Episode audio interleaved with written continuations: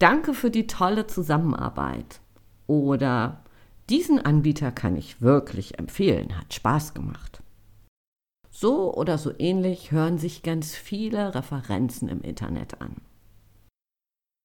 Doch mal ehrlich, hilft uns das wirklich weiter? Hilft uns das, wenn wir uns für oder möglicherweise auch gegen einen Anbieter entscheiden wollen?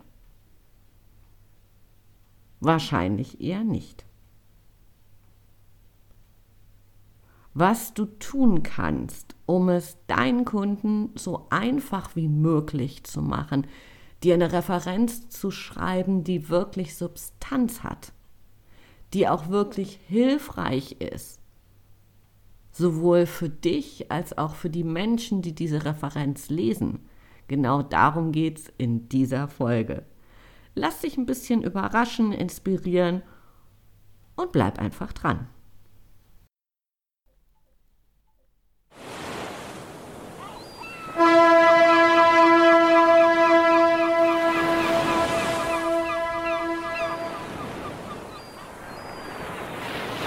Ahoi und herzlich willkommen bei Rock Dein Business.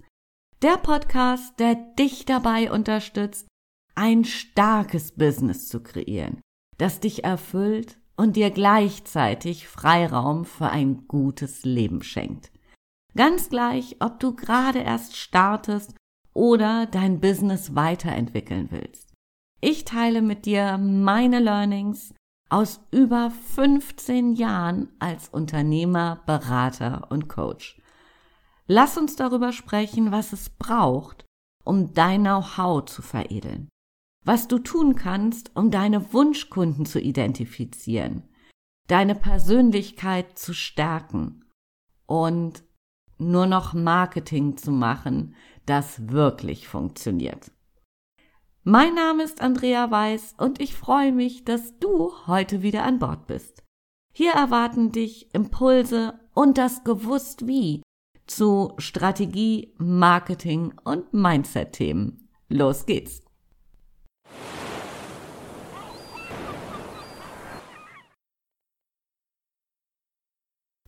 Kundenstimmen können beim Aufbau von Vertrauen unterstützen. Okay, wusstest du schon. Wir alle tun das wahrscheinlich Tag für Tag. Wir suchen einen Anbieter für XYZ. Das kann ein Produkt sein, das kann eine Dienstleistung sein. Und was machen wir als erstes? Wir googeln. Wir schauen uns die Referenzen an und wenn die uns begeistern, wenn wir erfahren, wie andere Menschen vielleicht vergleichbare Herausforderungen hatten und dafür eine Lösung bekommen haben, dann gehen wir einen Schritt weiter.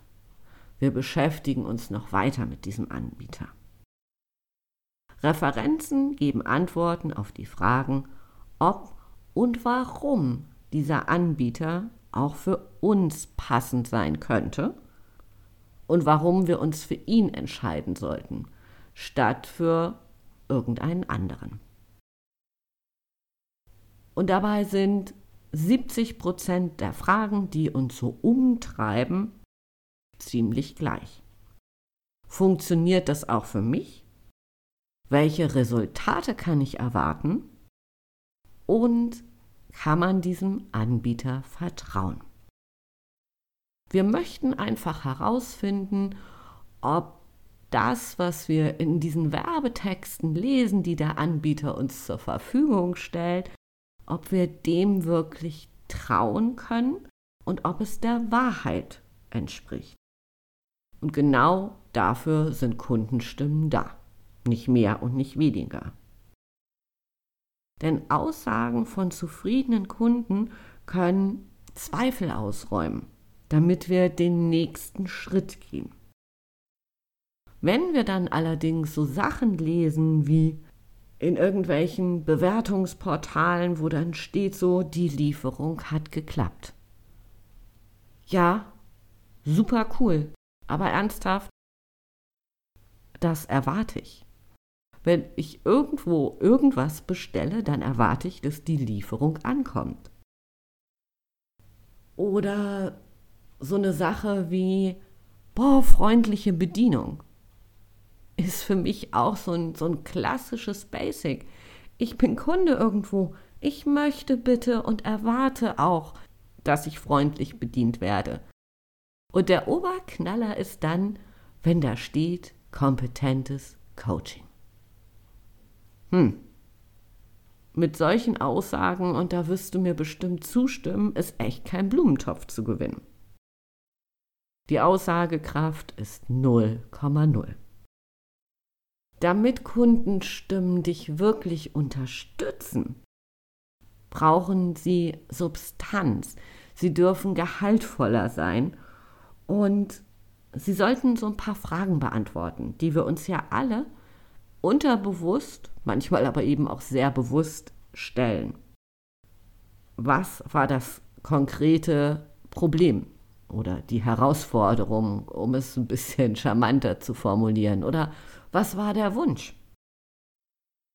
Wie sieht das Ergebnis aus? Wie war es vorher? Wie ist es nach dem Kauf?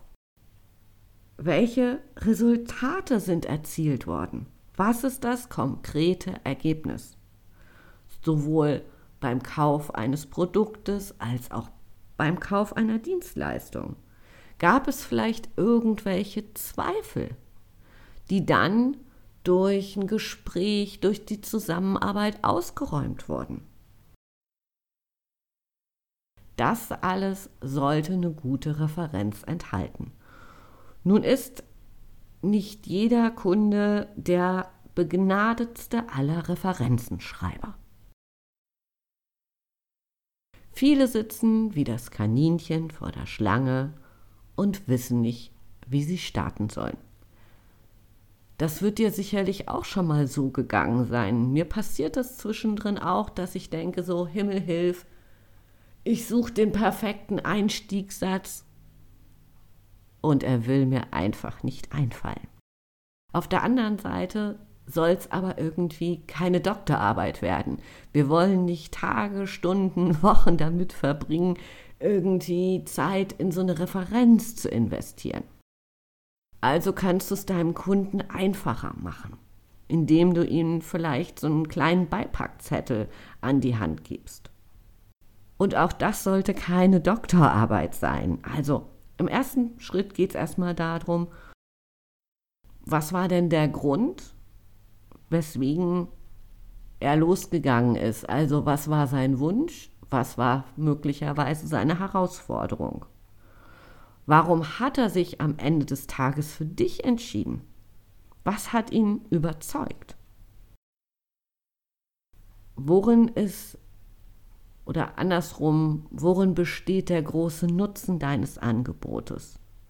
Was hat sich für ihn oder sie verändert? Vielleicht für das Business, vielleicht im Privatleben, je nachdem, was du anbietest. Was hat sich für diesen Menschen, der bei dir gekauft hat, verändert? Und als letztes, wie war denn die Zusammenarbeit? Was hat am meisten gefallen? Also, was war so der Moment, wo, wo der Kunde für sich gedacht hat, boah, wie cool ist das denn?